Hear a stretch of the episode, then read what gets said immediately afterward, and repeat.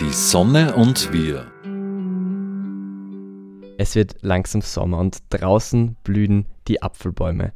Dass diese Bäume im Herbst dann Äpfel tragen, braucht es vor allem ein Lebewesen, die Biene. Diese gibt es aber immer weniger. Warum? Welche Auswirkungen hat das? Brauchen wir die Biene für den Planeten und können Bienen auch krank sein wie Menschen? Er ist Staatsmeister im Imkern. Lorenz Hinterblatter ist 20 Jahre alt und selbst Imker. Warum brauchen wir die Bienen? Wir brauchen die Bienen also hauptsächlich für die Bestäubung. Natürlich ist der Honig und die ganzen Bienenprodukte, die wir so herstellen können, auch unheimlich wertvoll. Aber der Hauptteil der Imkerei, der wichtigste Part der Bienen und auch der Wildbienen ist einfach die Bestäubung, weil ohne Bestäubung erhalten wir kein ordentliches Obst, erhalten wir kein Obst, was wirklich zum, zur Ernährung der Bevölkerung seinen Teil beitragen kann. In den Medien waren in den letzten Jahren eher nur Schlagzeilen zur Biene, die eher negativ waren. Stichwort Bienensterben. Was hat da der Klimawandel für eine Rolle? Also durch den Klimawandel ist, wie es allgemein bekannt ist, verändert sich das Artenspektrum in unserer Natur. Das heißt, wir haben einfach sehr, äh, es kommen manche Pflanzen, treten sehr stark in den Vordergrund und andere Pflanzen äh, verschwinden. Dadurch geht die Biodiversität zurück und was dann die Problematik für die Bienen ist, dass wir einfach, wenn nur mal eine Pflanze da ist, dann blüht zu einem Zeitpunkt sehr viel und dann im weiteren Jahresverlauf haben wir aber immer mehr Löcher. Wir Imker bezeichnen das als Trachtlöcher, das heißt als Zeiten, in denen unsere Bienen einfach nicht ausreichend mit Nektar und Pollen versorgt sind. Und in diesen Zeiten haben dann eben genau Krankheiten, die sich leider auch durch, die, durch unser ja, kosmopolitische Welt und durch unser, durch unser weltweite Versenden von Waren einschleppen, ein leichtes Spiel. Kommen wir dann gleich zu den Krankheiten. Davor noch, ähm, Sie nennen das Trachten. Wie, wie kann man denn diese, diese Lücken überbrücken, wo die, die Bienen keine Nahrung finden? Ja, zum einen gibt es sehr, sehr gute äh, Führer, zum Beispiel in Gärtnereien oder, in, äh, oder im Internet auf der Seite des österreichischen Imkerbundes, wo wir oder wo die Imkerschaft erklärt, wie man im eigenen Garten diese Lücken überbrücken kann. Da gibt es spezielle Pflanzen, da gibt es Blühmischungen, man kann auch Phacelia, das ist eine sehr gute Bienenpflanze, zum richtigen Zeitpunkt ausgebracht streuen, um den Bienen zu helfen. Was hierbei aber wichtig ist, ist, die Pflanze und das Trachtangebot ist von Ort zu Ort in ganz Österreich komplett unterschiedlich. Das heißt, wenn man eine Maßnahme setzt mit Phacelia oder einer anderen Blühmischung, hat es durchaus Sinn, dass man sich mit den Imkern im Ort abspricht und fragt, okay, wann ist denn bei euch so ein Trachtloch? Wann braucht ihr eventuell Unterstützung? Und damit kann man das besser timen und wirklich den Bienen als auch den Wildbienen ein adäquates Futterangebot in den Notzeiten bieten. Sie haben jetzt Phacelia als gute Weide für Bienen genannt. Welche gibt es noch? Also beim Kauf von äh, Blühmischungen würde ich persönlich immer darauf achten, dass man mehrjährige Mischungen hat. Äh, ein guter Indikator für mich ist zum Beispiel die Königskerze. Wenn die Samen der Königskerze verarbeitet sind in einer Blühmischung, reden wir sehr oft von hochwertigen Mischungen. Man kann auch auf das Vorhandensein von Schafgabensamen achten oder auf ein Qualitätszeichen äh, des Naturschutzbunds.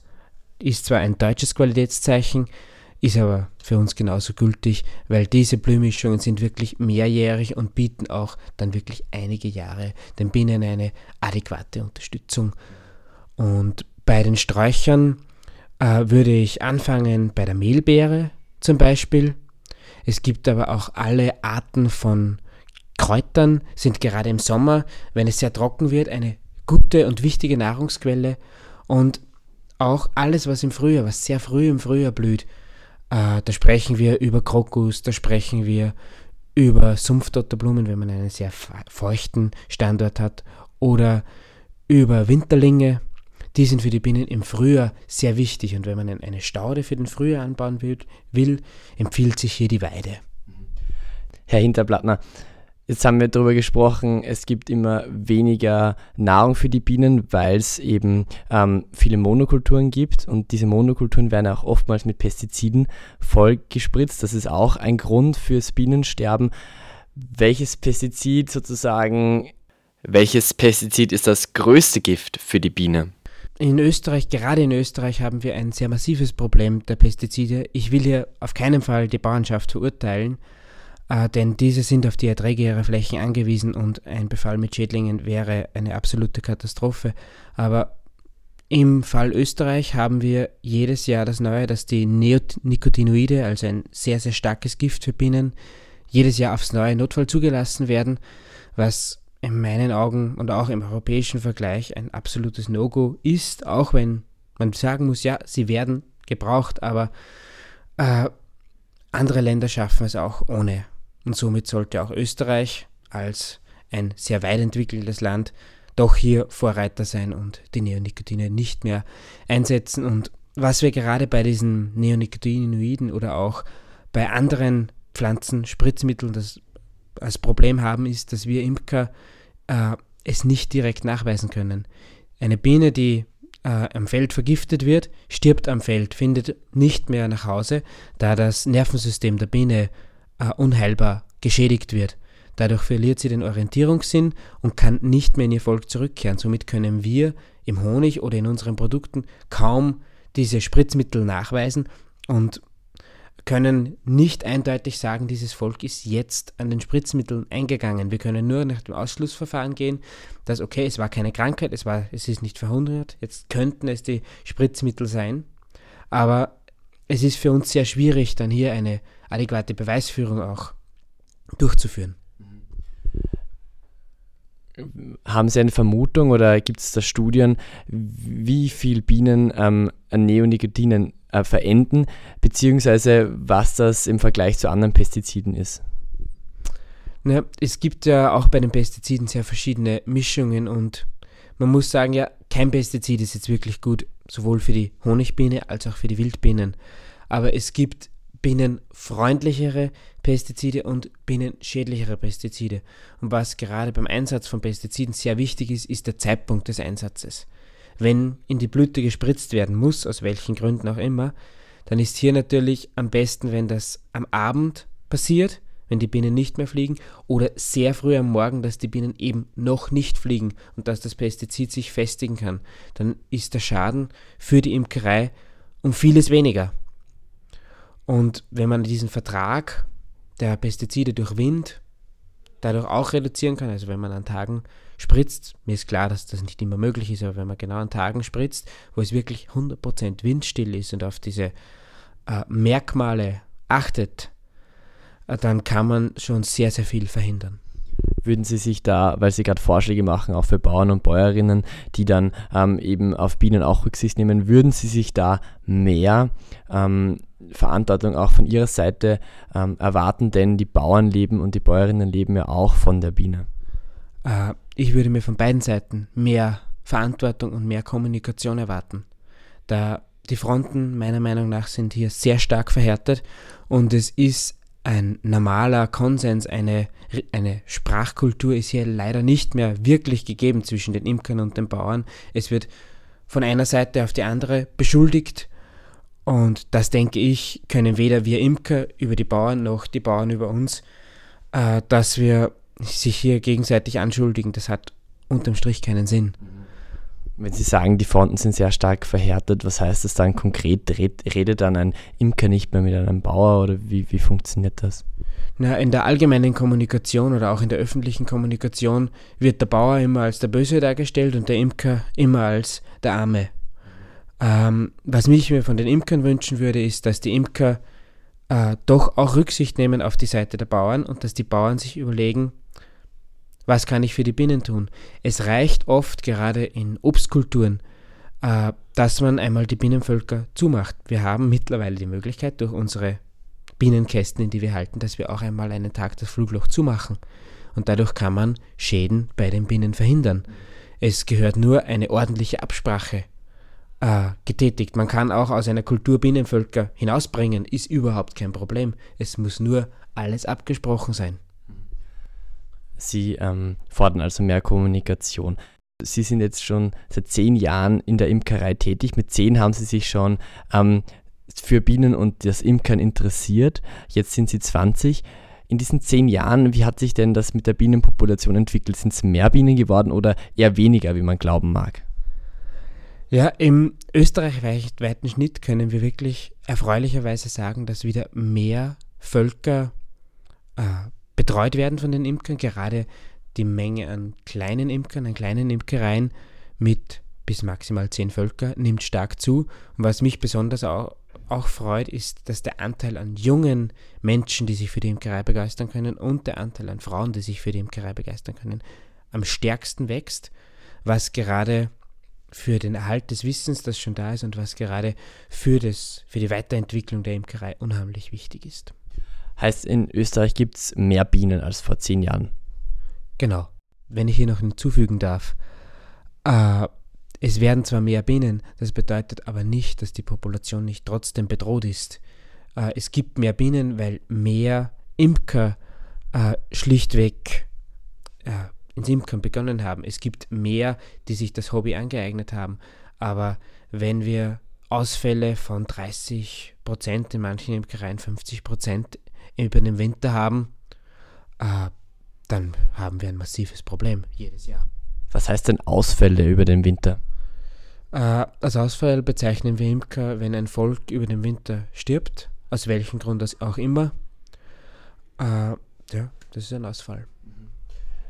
Für Österreich ist ja ähm, eine durchschnittliche Erwärmung um 3 Grad prognostiziert aufgrund der Klimakrise. Wenn es wirklich so heiß wird, also 3 Grad wärmer, welche Auswirkungen hat es denn dann auf die Biene, auf die Bienenpopulation in Österreich? Ja, für uns Imker wird es äh, immer schwieriger, auch gerade durch das Wegfallen der, des Frühlings. Äh, jeder von uns hat es vermutlich jetzt schon mitbekommen, es gibt nicht mehr wirklich einen Frühling. Also wir haben Winter, kalt, Regen und dann auf dem Tag wird es schön, sonnig, alles beginnt zu blühen. Und da haben wir das Problem, dann sind unsere Völker aber noch nicht so weit, wie sie sein sollten. Dass sie einfach stark sind, dass sie den Ertrag, wir müssen in der modernen Imkerei auch sprechen, dass wir von etwas leben müssen, wir Imker, und das ist für uns der Honigertrag. Und dass unsere Völker sich zu diesem Zeitpunkt eben noch nicht entwickelt haben. Äh, das ist der erste Punkt. Zum Zweiten äh, fallen sehr viele Trachten, also sehr viele Nahrungsspender für unsere Bienen im Sommer aus. Äh, hier möchte ich gerade Südniederösterreich und das Burgenland beziehungsweise auch die Südoststeiermark als ja, gefährdetes Gebiet anführen, da es hier schon in einigen Gebieten dermaßen trocken ist, äh, dass sogar der Buchweizen, der dort als gesicherte Tracht jahrelang galt, vertrocknet und somit auch für die Bienen keine adäquate Nahrung mehr darstellen kann. Wenn es dann immer weniger Bienen gibt, man kennt ja die, die Bilder aus der ganzen Welt, wo dann Menschen Apfelbäume, Birnenbäume bestäuben, wird es das auch in Österreich bald oder in irgendeiner Zukunft geben oder wird man es in Österreich schaffen mit den Bienen? Ich hoffe, dass wir es in Österreich schaffen und dass wir den richtigen Weg einschlagen. In Österreich haben wir äh, doch den Vorteil, dass wir durch die Alpen äh, sehr geschützte Gebiete haben, in denen äh, durch die Höhe, in denen man eine gewisse Temperatur halten kann, in denen ein, eine gewisse Flora und Fauna nach wie vor vorhanden sein wird und in denen auch keine Landwirtschaft einfach möglich ist. Und dadurch hat man, egal wie hoch der Pestizideinsatz ist auf einem Feld, wenn kein Feld vorhanden ist, dann gibt es da auch keine Probleme. Und somit denke ich, dass wir es in Österreich schaffen werden, dass nach wie vor die Bestäubung durch die Biene und vor allem auch durch die Wildbienen geleistet werden kann. Sie haben vorhin von Krankheiten bei Bienen gesprochen. Welche Krankheiten können Bienen haben und kann man das mit menschlichen Krankheiten vergleichen? Man kann es eigentlich sehr gut mit menschlichen Krankheiten vergleichen. Was der Unterschied ist, äh, wir reden in der Imkerei immer von dem Bienen als Ganzes. Also der Bienen ist das Bienenvolk als Gesamtes. So die männlichen, die, die männlichen Bienen, die Königin und die Arbeiterbienen ergeben gemeinsam den Bienen. Und wenn der Bienen krank ist, äh, dann der Tod eines Individuums macht kein Problem, aber wenn sehr viele Individuen absterben, kann es zum sogenannten Völkerkollaps führen, zu einer äh, unaufhaltsamen Reaktion der Völker, welche zum Schluss zum Zusammenbruch und zum Tod der Völker führt. Äh, die wichtigsten Krankheiten, die hier anzuführen sind, sind äh, die amerikanische Faulbrut, die europäische Faulbrut, natürlich die Varroa-Milbe, wobei ich bei der Varroa-Milbe sagen muss, die haben wir mittlerweile durch adäquate Maßnahmen im Griff. Also man kann sie im Griff haben. Es passiert natürlich jedes Jahr, dass man Ausfälle hat, äh, weil einfach eine Reinfektion auftritt, weil Umstände. Mit, mit welchen Maßnahmen kann man denn so eine Milbe im, im Griff bekommen? Naja, da gibt es mechanisch-technische Maßnahmen, aber auch medikamentöse Anwendungen. Äh, ich persönlich äh, imkere sehr gerne mit den mechanisch-technischen Maßnahmen. Das heißt, ich nehme den Bienen einmal im Jahr die gesamte Bienenbrut weg, da die Milbe ja hauptsächlich die Brut parasitiert und habe somit einen Großteil der Milben schon entfernt und dann in der weiteren Anwendung verwende ich eine organische Säure, die Oxalsäure, die wird auf die Bienen geträufelt und dadurch äh, stirbt die Milbe ab. Es werden die Füße und die Mundwerkzeuge der Milbe verätzt. Äh, somit äh, stirbt sie ab, sie fällt herunter und somit habe ich mit einem sehr geringen Aufwand von Medikamenten eine sehr hohe Wirkung erzielt. Äh, ich persönlich bin ein Gegner der richtig medikamentösen Behandlung, also der von, zum Einsatz von Giftstoffen gegen die Milbe, da diese eventuell auch Auswirkungen für Menschen haben könnten. Sie haben jetzt die Milbe erwähnt als Parasit. Welche Parasiten gibt es denn noch bei Bienen und wie kann man gegen die vorgehen? Na, die Milbe ist eigentlich unser Hauptproblem.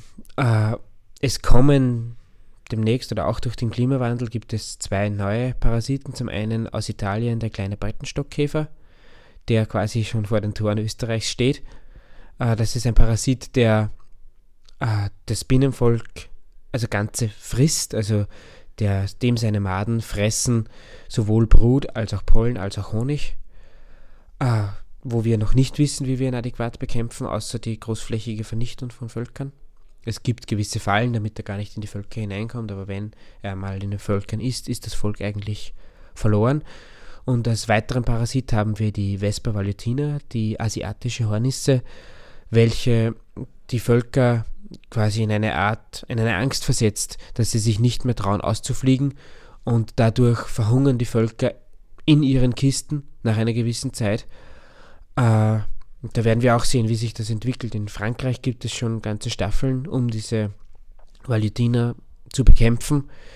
Äh, wir hoffen, dass wir die Einschleppung nach Österreich verhindern können, auch aufgrund der Höhenlage, die manche Binnenstände aufweisen dass sie sich nicht rasant vermehrt, aber das werden wir sehen. Sie sprechen auch schon von Problemen in Europa ähm, und welche Probleme in Europa Imker dort haben. Wo gibt es denn noch genug Bienen oder wo gibt es viele Bienen auf der Welt und wo gibt es wenige? Naja, in allen Ländern, in denen intensivste Landwirtschaft betrieben wird, äh, hat man sehr große Probleme mit den Bienen oder ich will nicht sagen intensive Landwirtschaft, in denen ein intensiver Pestizideinsatz äh, durchgeführt wird. Da haben wir zum einen das berühmte Beispiel China. Da haben wir sehr äh, massive, massiven Einsatz von Pestiziden und dadurch in manchen Regionen keine Bienen oder überhaupt keine Insekten mehr. Äh, ich würde sagen, Österreich ist im guten, im guten Mittelfeld. Wir haben noch ausreichend Völker, aber je weiter wir in den Norden kommen, je weiter, je unberührter die Natur ist, desto besser geht es den Imkern und auch den Bienen. Und unterscheiden sich die Bienen auf der Welt voneinander oder sind alle Honigbienenarten gleich? Äh, wir haben weltweit eine unheimliche Spanne äh, der Bienen. Äh, wir haben zum einen in Österreich haben wir die Karniker und die Buckfast und mittlerweile auch erfreulicherweise wieder die dunkle Biene, das ist eine Urbiene. Ähm, wir haben in Italien die Lingustiker und das sind alles verschiedene Bienen, die ihre Vor- und Nachteile haben. Wir haben eine asiatische Biene, die wunderbar mit der Milbe zurechtkommt. Wir haben verschiedene Unterstämme eigentlich im, in jedem Land und die dann auch sich, sich voneinander entscheiden und die perfekt auf ihren Standpunkt angepasst sind. Sie sind Staatsmeister im Imkern und das schon mit 20 Jahren. Woher kommt denn das Wissen und das Interesse für die Biene? Ah, das Interesse, muss ich Ihnen ehrlich sagen, weiß ich nicht, woher es kommt. Es war einfach da. Ich wollte anfangen. Meine Eltern haben mich zum Glück unterstützt und haben gesagt, ja, viel Spaß, mach es, probier es. Wir werden sehen. Und die sind, ich habe immer ein großes Interesse an der Natur gehabt und aus dem denke ich, dass sich das entwickelt hat. Sie haben auch mal sozusagen klein angefangen, wortwörtlich mit 10. Ähm, welche Tipps hätten Sie sich da gern gegeben aus der jetzigen Sicht und welche Tipps geben Sie denn jemandem, der ein Hobby-Imker ist oder mit dem Imkern anfangen will? Ah, das Wichtigste, glaube ich, am Anfang ist ein ordentlicher Imkerpate.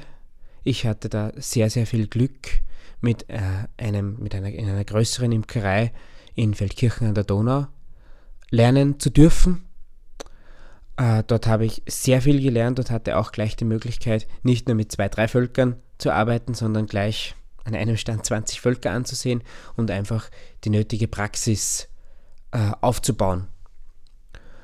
Was ich mir selbst gerne als Tipp gegeben hätte oder was ich jedem Imker anrate, ist, dass man sich einen Paten sucht und dem vertraut man, weil der hat im Normalfall schon einige Jahre Erfahrung und meistens, wenn man im Imkerverein fragt, man weiß eh, wer ein guter Imker ist, wer seine Völker adäquat durchs Jahr führt. Äh, und an den wendet man sich am besten. Natürlich ist auch Ausbildung von offizieller Seite. Der Imkerbund bietet Einsteiger- und Aufbaukurse an, welche äh, sehr zu empfehlen sind, um einfach das nötige Grundwissen zu erlangen und in der Praxis eben einfach zu den Binnen gehen und machen. Das sagt Lorenz Hinterblattner. Er ist Imker und hat mit mir über und das Bienensterben in der Klimakrise gesprochen. Vielen Dank fürs Dasein und ich wünsche den Zuhörerinnen und Zuhörern noch einen schönen Tag. Die Sonne und wir. Die wöchentliche Sendung zum Klimaschutz wurde in Kooperation mit der Sonnenwelt entwickelt. Die Sonne und wir wird im Freien Radio Freistadt produziert und auch bei folgenden freien Radios regelmäßig ausgestrahlt. Radio Froh Linz, B138 Kirchdorf, Freies Radio Salzkammergut, Radio Y Hollerbrunn, Campus und City Radio St. Pölten, Radiofabrik Salzburg und Radio OP Oberpullendorf. Alle Sendungen stehen auch im Online-Archiv zur Verfügung und können auf diversen Podcast-Plattformen abonniert werden.